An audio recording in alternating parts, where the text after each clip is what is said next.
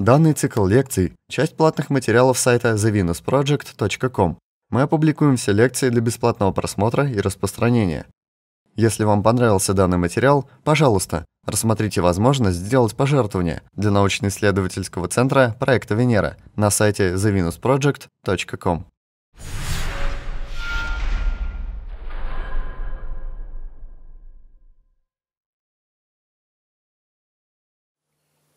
Сегодня мы поговорим о городах. Города проекта Венера, чем они будут отличаться от обычных городов?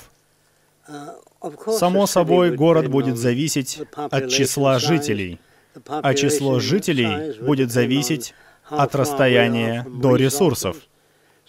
Города будут обладать конфигурациями, которые оптимизируют функции каждого города. Я опишу города. Некоторые из вас видели снимки. Они по форме круглые. Выбор пал на круглую конфигурацию, потому что в отдельных случаях, если город разделен на 16 или 8 частей, нужно построить всего один сегмент города, а затем копировать его до замыкания круга. Это сэкономит много энергии и времени на проектирование. В сердце города — компьютеризированный центр управления. Также в центре города будут такие учреждения, как доступ к ресурсам, больница, стоматология, учебные заведения — все будет в центре. Таким образом, каждый сегмент может работать на оптимальном уровне. Кроме того, вместо парков города будут покрыты красивыми садами. Весь город будет парком, чем выделять маленький участок под парк. За периметром города будет жилье, как отдельные, так и многоквартирные дома. Именно круговая конфигурация позволит оптимизировать очистку воздуха, а также ориентацию и форму зданий. Форма зданий будет способствовать внутренней циркуляции воздуха. Мы будем учитывать положение Солнца и все другие внешние факторы. Здания будут из материалов, которые требуют минимум ухода. Облицованы здания будут текстурированным керамикообразным материалом, который требует минимум ухода. Кровля зданий будет из керамических фотоэлектрогенераторов. Кроме того, они будут в виде профилированных листов для поддержки крыши. Черепицы не будет. Это мертвый груз. Само здание может быть из профлиста, чтобы поддерживать крышу. Само собой, в купольных домах профлист не нужен. Керамический материал будет частью самой крыши. Кроме того, крыша будет из изогнутых секций, и некоторые места этих секций будут металлизированы, чтобы отражать тепло на трубке в точке фокуса изгиба. Эта система будет давать энергию. Это будет не просто крыша, это и фотоэлектрический генератор, и обеспечение горячей водой, и надежность, и многие другие функции. Все элементы крыши соединены сборными элементами, благодаря которым сборка и модификация сравнительно просты. Сам строительный материал будет сэндвичевый, пористый в центре и твердый по сторонам. Иными словами, так будет меньше конденсата, и строение будет устойчивее. По ходу развития городов их можно будет разбирать и менять по мере необходимости. Жилье будет максимально близко к месту работы людей. В переходный период люди будут работать максимум в 3-4 минутах от дома. Так что не нужно будет по полчаса добираться до работы, или даже час добираться до работы. Иными словами, будут транспортные модули, которые кружат по всему городу, и довозят до радиального узла, в котором ты работаешь или занимаешься. Круговой транспортер будет останавливаться у радиальных веток, а там уже добираешься по ветке до места работы. Скорее всего, до работы будет 5-6 минут в пути.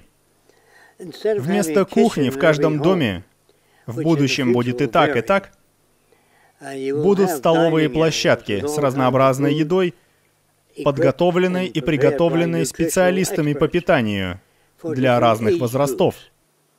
То есть еду будут прорабатывать.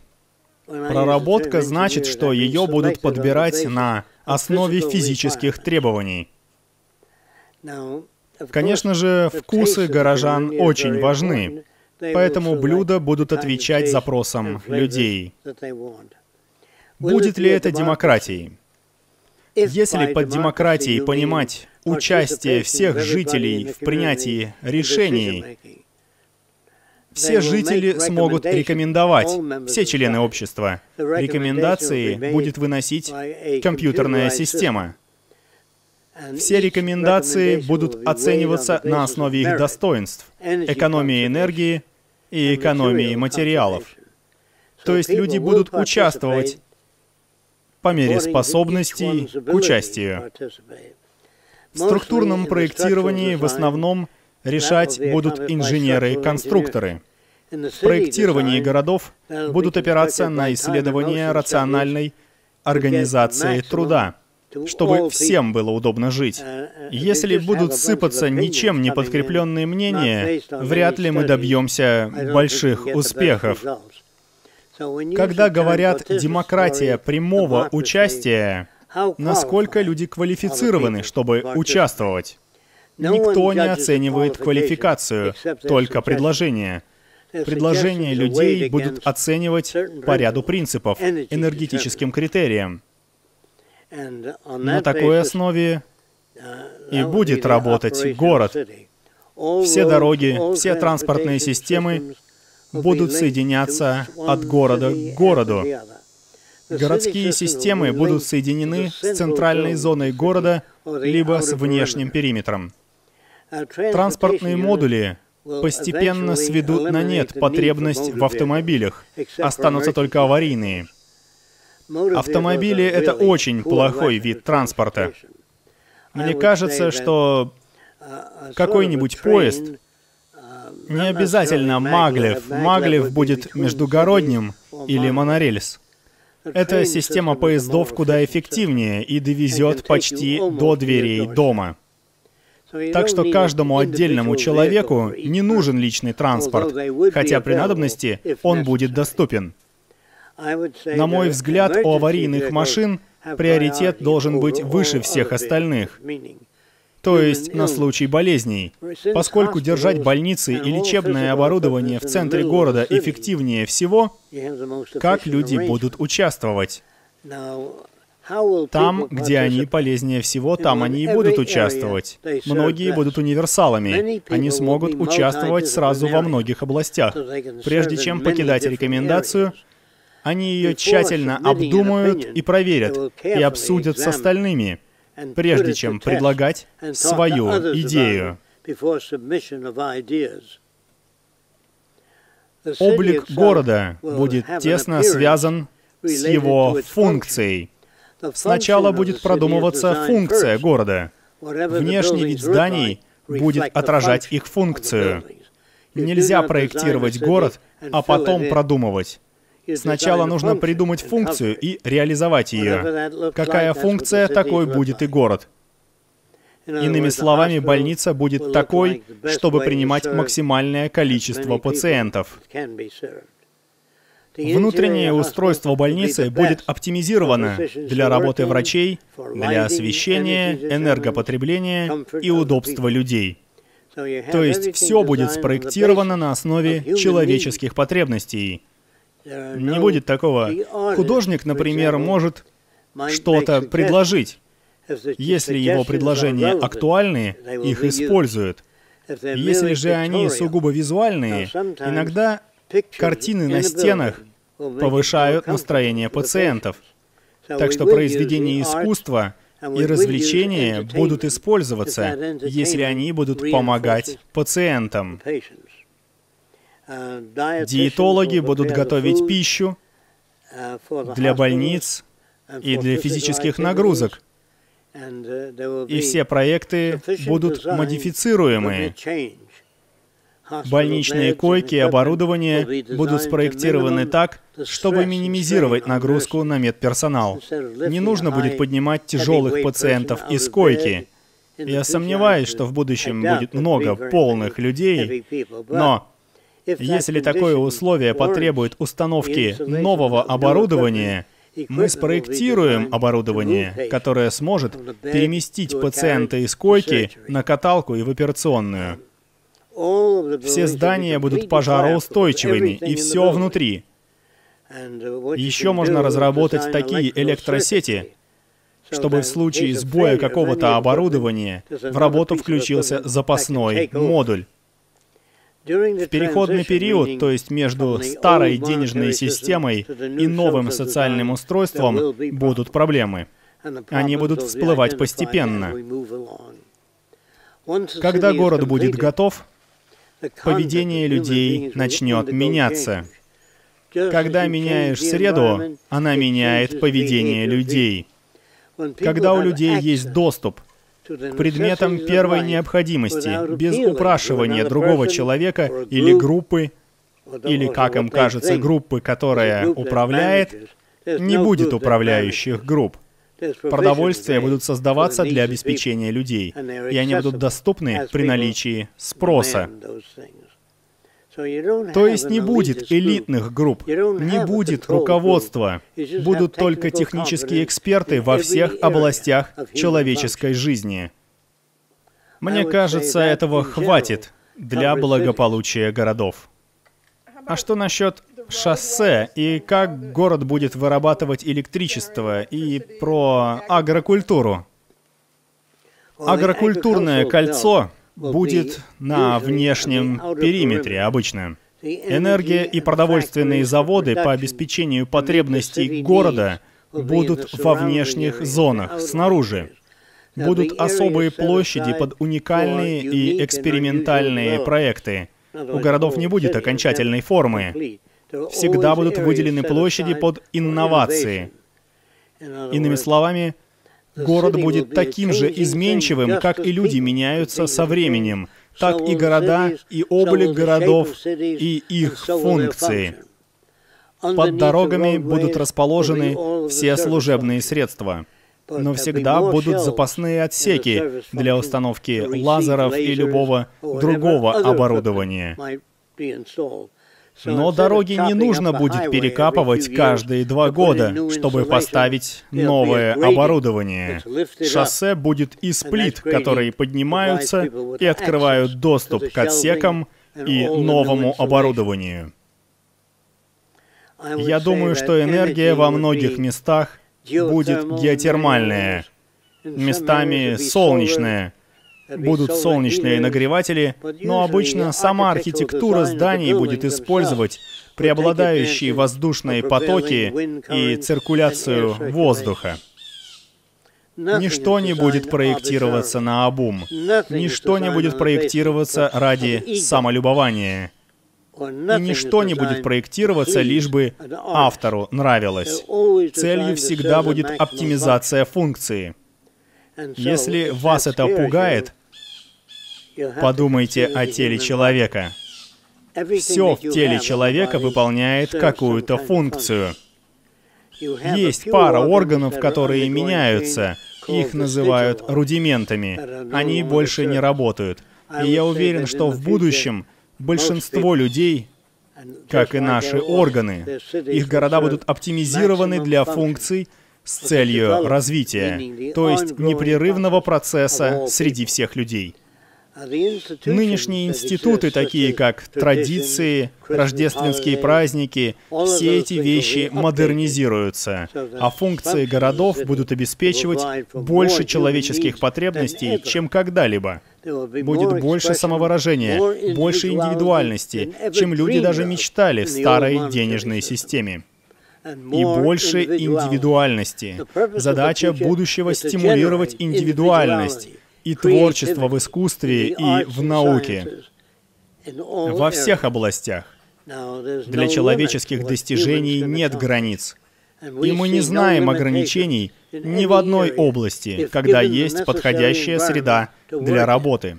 Больше не придется собирать гроши на медицинские исследования болезней сердца и любых других физических недугов. Все лаборатории будут обеспечены лучшим оборудованием, чтобы эффективно решать проблемы. Это сущность. Сущность — простая природа городской системы.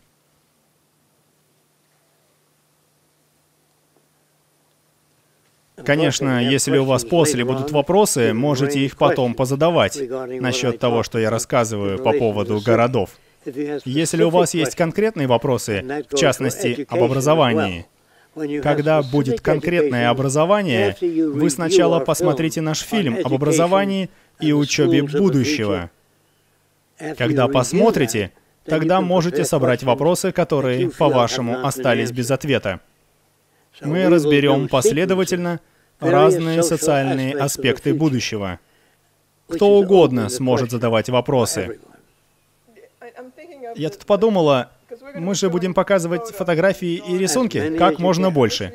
Лучше было бы, чтобы ты сидел перед городом и рассказывал про него. Используй все фотографии. Может, расскажешь про зону отдыха?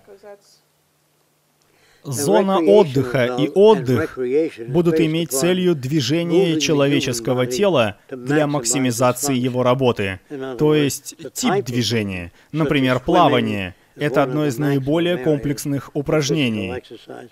Некоторые аспекты спорта вредны для человеческого тела. Мы их выясним. И типы упражнений в будущем будут основаны на исследованиях физиологии и человеческого тела. Я считаю, что мы не будем заниматься всем подряд, когда люди борются, прыгают друг на друга, давят друг друга. По-моему, это все будет бесполезно. Конечно, люди привыкают ко всему. Мы учимся любить бои быков, бейсбол, бокс. Это все элементы древней культуры.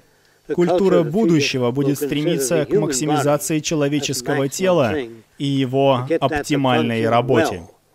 И вся деятельность будет акцентироваться на развитии человеческого тела. Это будут и мягкие движения, и плавание, но не будет занятий, которые тешат самомнение. Мне кажется, именно так и будет. Может, коснешься соперничества, раз речь зашла о спорте? В будущем нет места соперничеству. Люди будут делиться идеями о техниках плавания и о том, как максимально ускориться при минимуме грибков. Например, не раздвигать пальцы, поворачивать тело в лад с грибками. Все это будет в системе образования. Как с умом использовать тело? Это будет безостановочный процесс развития вместе с питанием. Я считаю, что соперничество не нужно, но нужно знать, как с умом использовать тело, как адаптироваться к возрасту, чтобы сократить риски возрастных болезней. Я уверен, что все задачи будущего будут связаны, опять же, с максимизацией человеческого потенциала. В старой денежной системе соперничество развивалось как элемент социальной эволюции. Но в будущем, я считаю, делиться идеями будет наиболее выгодным для людей. Держать идеи при себе — это элемент современной эгоистичной системы, в которой каждый заботится только о самом себе. В будущем, в экологии, мы будем стремиться защищать и предотвращать. Предотвращать физические аномалии, предотвращать болезни растений и изучать факторы, которые создают людям сложности. Так что, мне кажется, да, некоторые формы сложностей людям полезны. Это такие виды опыта, которые предполагают стресс, То есть стресс можно использовать с умом. Если не делиться, да, ты обойдешь соперников, но не повысишь уровень людей. Ты это понимаешь? Кто-то скажет, но мне нравится индивидуальное развитие. Этому человеку еще нужно поучиться.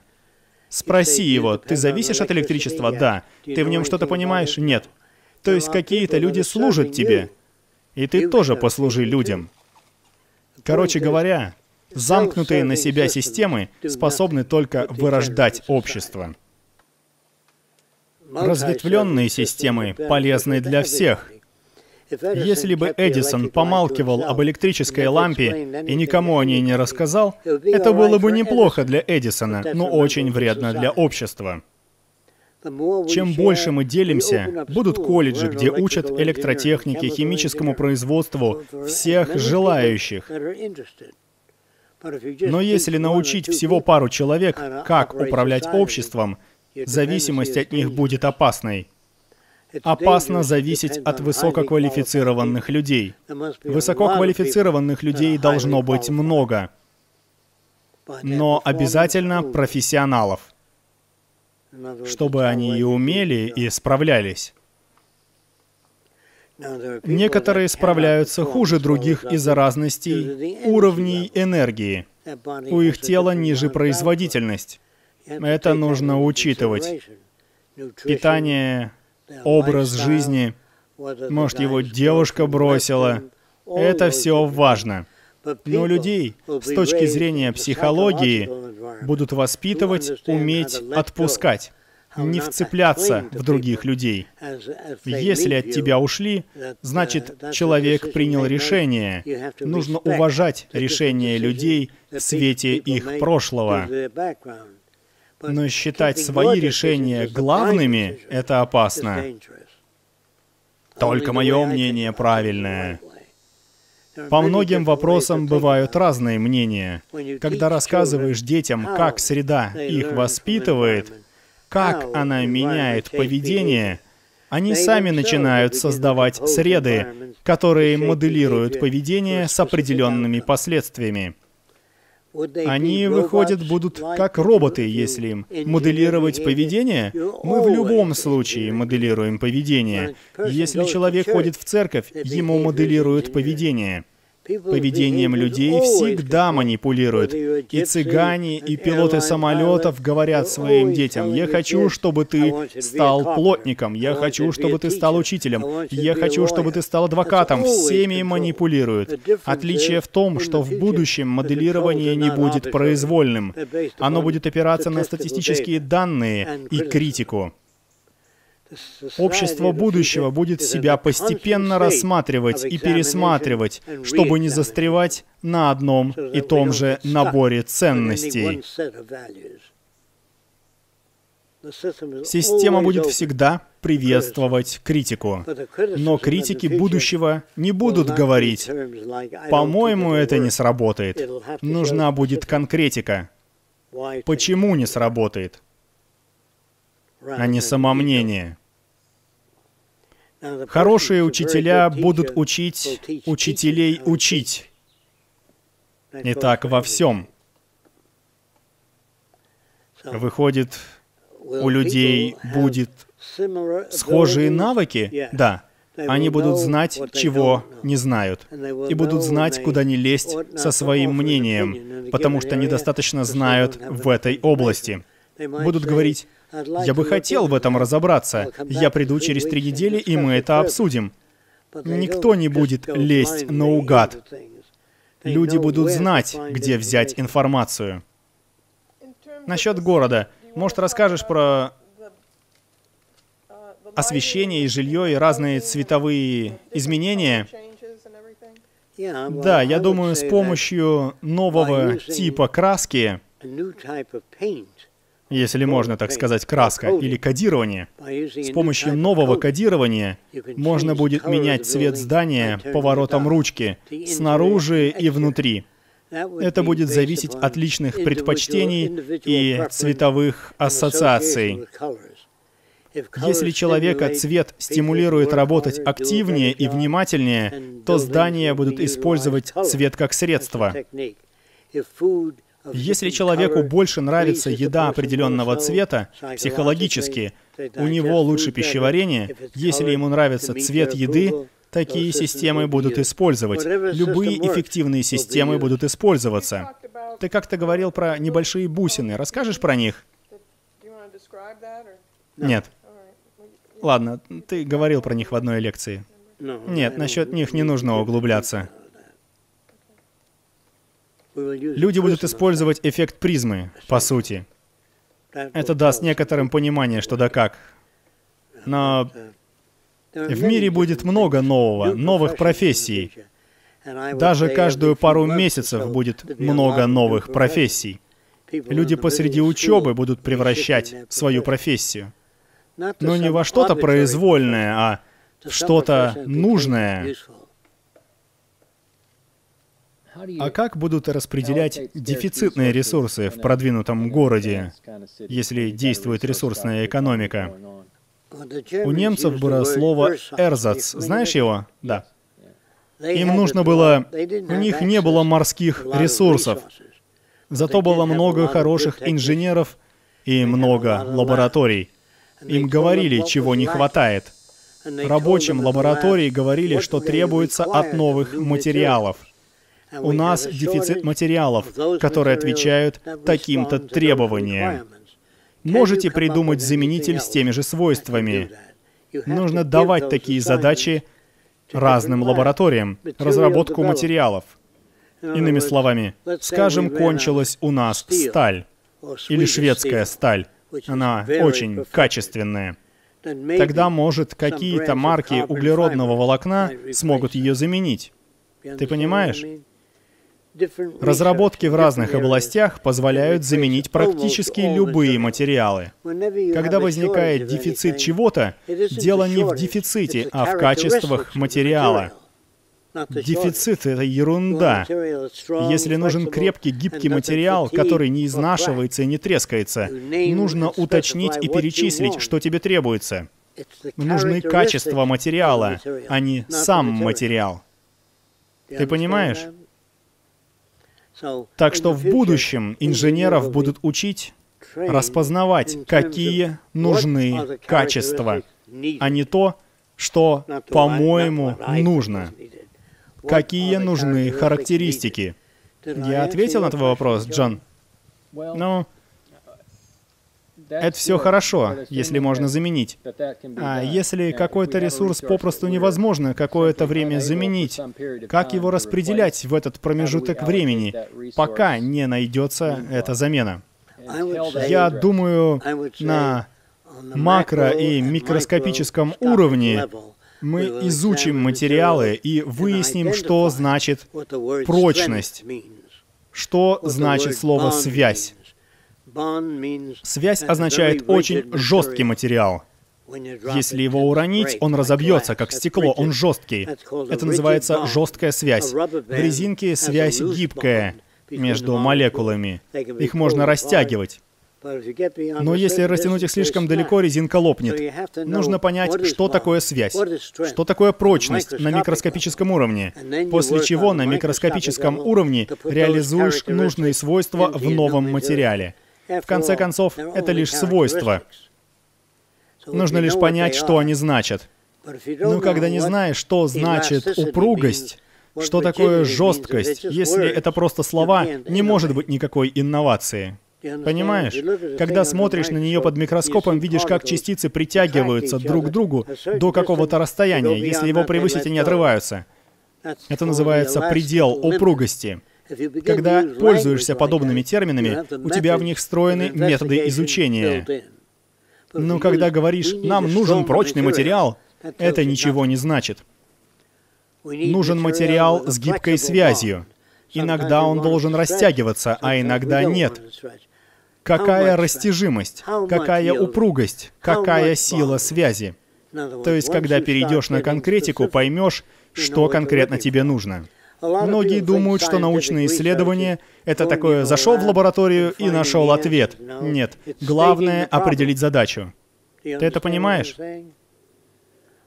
Что значит аномальное поведение? Это поведение, которое разрушает или тормозит развитие общества. Определи этот вид поведения. Получится целый список видов поведения, которые вредят обществу. А потом, какой вид общества, вернее, какой вид поведения полезен для общества? Ты это выясняешь. И не только выясняешь, но и показываешь, чем он полезен. Иными словами, чем точнее описательная система, тем точнее общество. А если взять примитивное общество, в котором язык еще на стадии развития, то ему еще топать и топать. В будущем не будет магистров английского языка. Будут лингвисты, которые понимают, что языку нужен физический референт. Когда что-то обсуждаешь, нужно говорить о свойствах материала, а не «мне нравится этот материал, он хороший, надежный, полезный». Это ни о чем не говорит. Ты спрашивал, как будут использовать ресурсы, если их ограниченное количество? Как их будут распределять? В принципе, да. Как будут распределять дефицитные ресурсы, если их какое-то время, например, не доразработали? Нельзя заменить. Например, если мы 50 лет будем искать замену стали, в этом я сомневаюсь. Но, допустим, если есть редкое соединение. Да.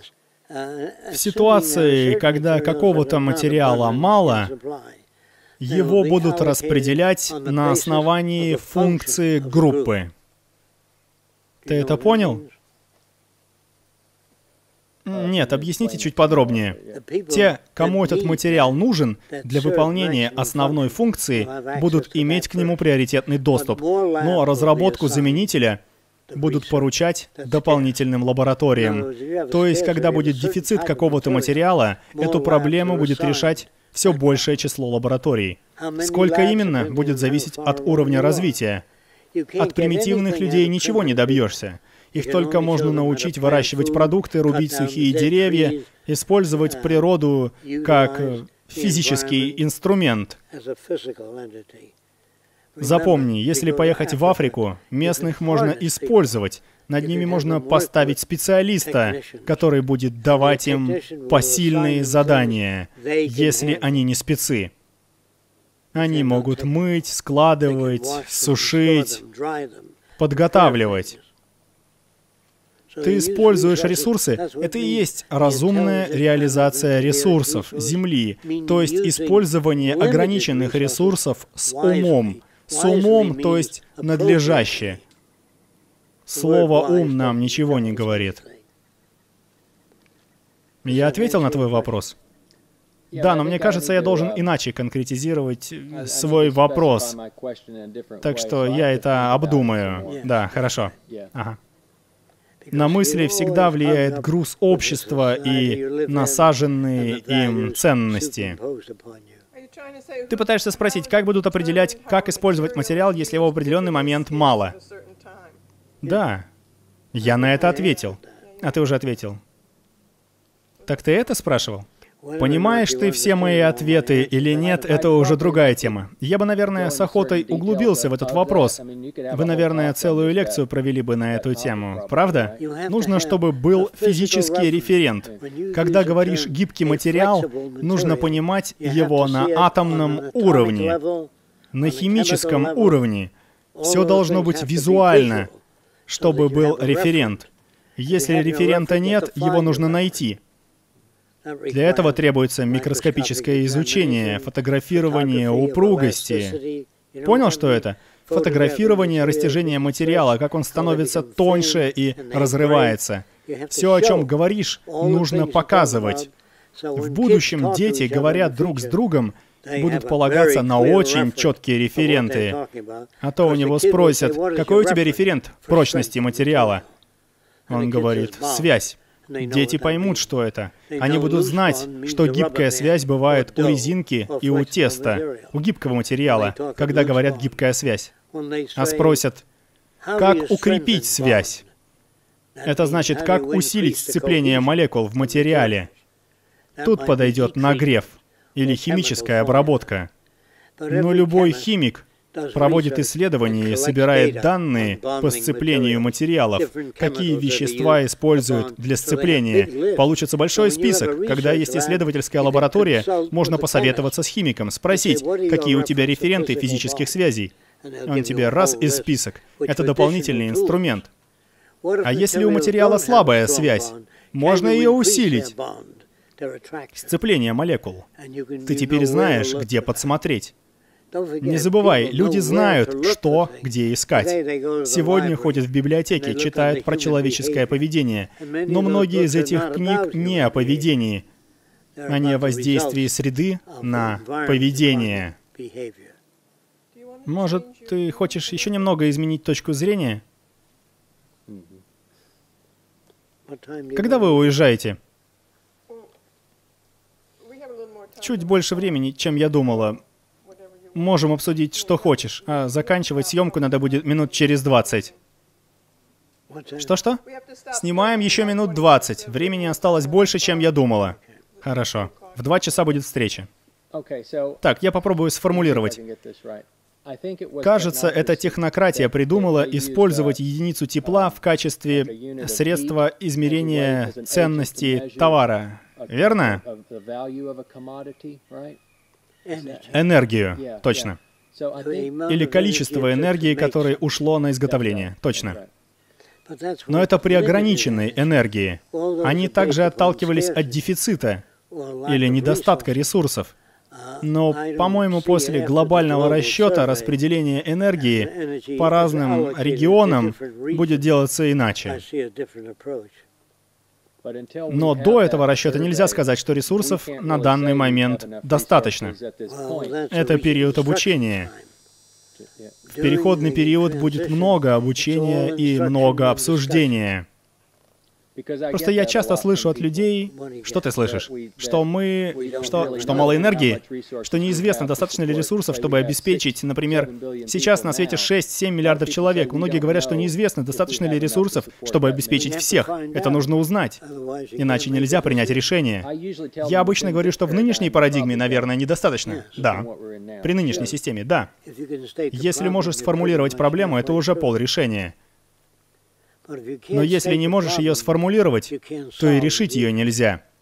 Говоришь, нужно научиться опускать оружие и мириться. Ну и как же ты это собираешься сделать? Это очень сложная система.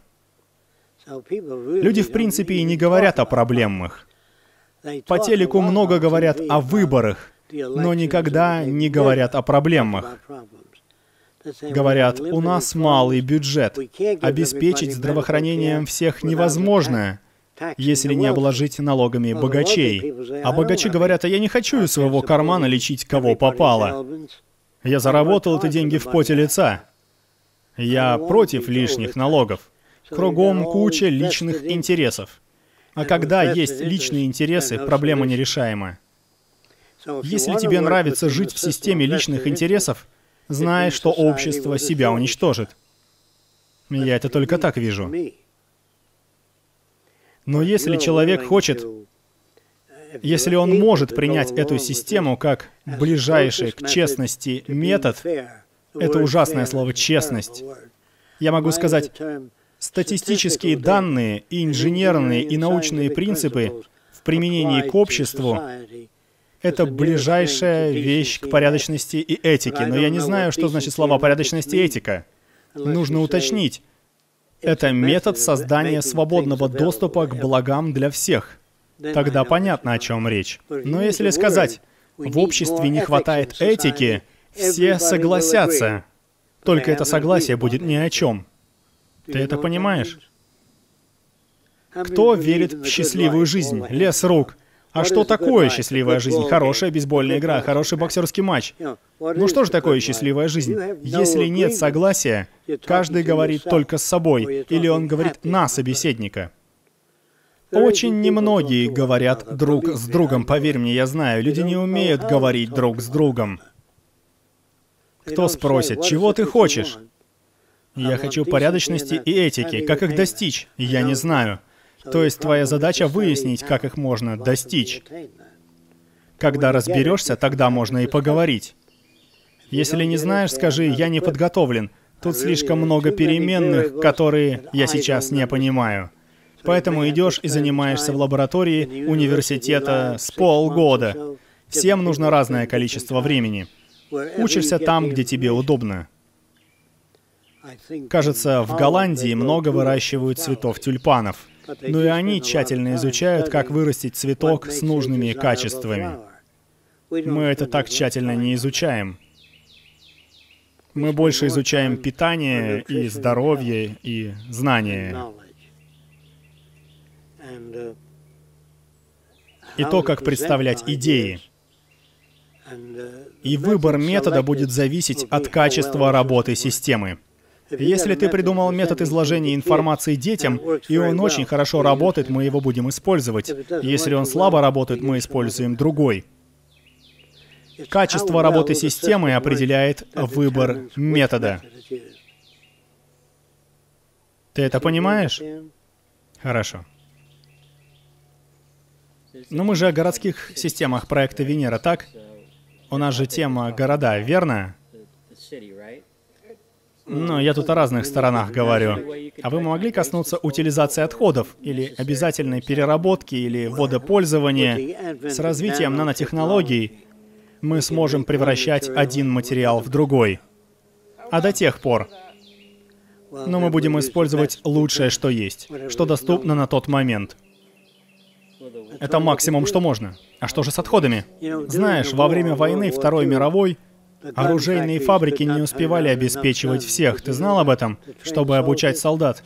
Поэтому делали копии винтовок из дерева. Вместо винтовки была просто деревяшка, они с ними учились на плечо, как обращаться с этой винтовкой. С деревянными копиями учились. Так что, когда чего-то не хватает, его заменяют как получится, а по-другому просто никак. Я думаю, животные... Думаю, индейцы использовали шкуры животных при постройке вигвамов, потому что у них в то время не было других материалов. Но в будущем будет куча вариантов. Поливиниловые материалы, мезонит, какие угодно материалы. Их можно переработать и производить по-новому. Сейчас у нас гораздо больше вариантов. Чем более развиты технологии, тем больше вариантов. Размести это в сети и скажи потом, какие будут отзывы. Помни, что те, кто будет слушать эти записи, я повторю, люди будут слушать эти записи, но они будут усваивать только отдельные фрагменты. Они не смогут усвоить все. Что люди будут извлекать из предложенной информации? По природе их вопросов я пойму, что они усвоили. Сам я не знаю.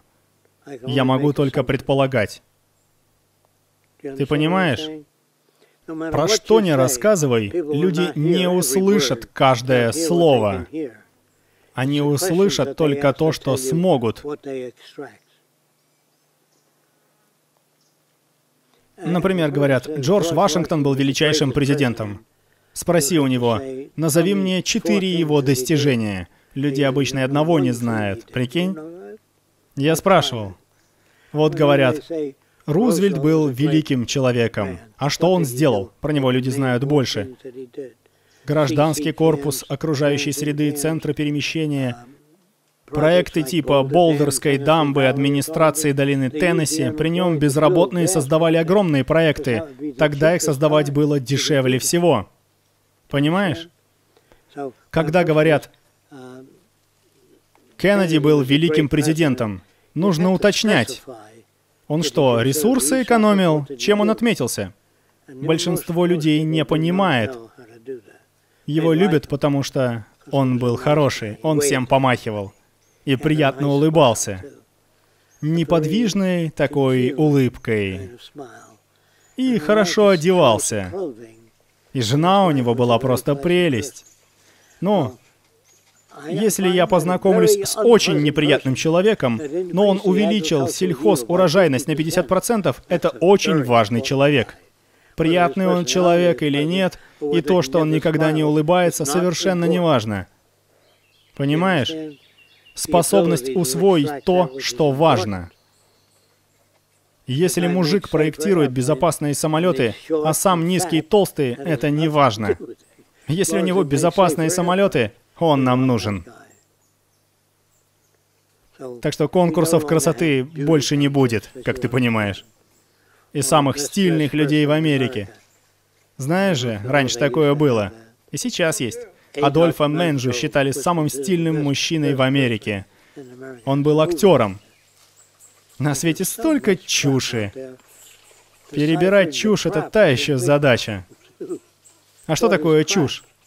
Это то, что дает выгоду одному человеку за счет остальных. Я так понимаю слово «чушь». Ну, хорошо.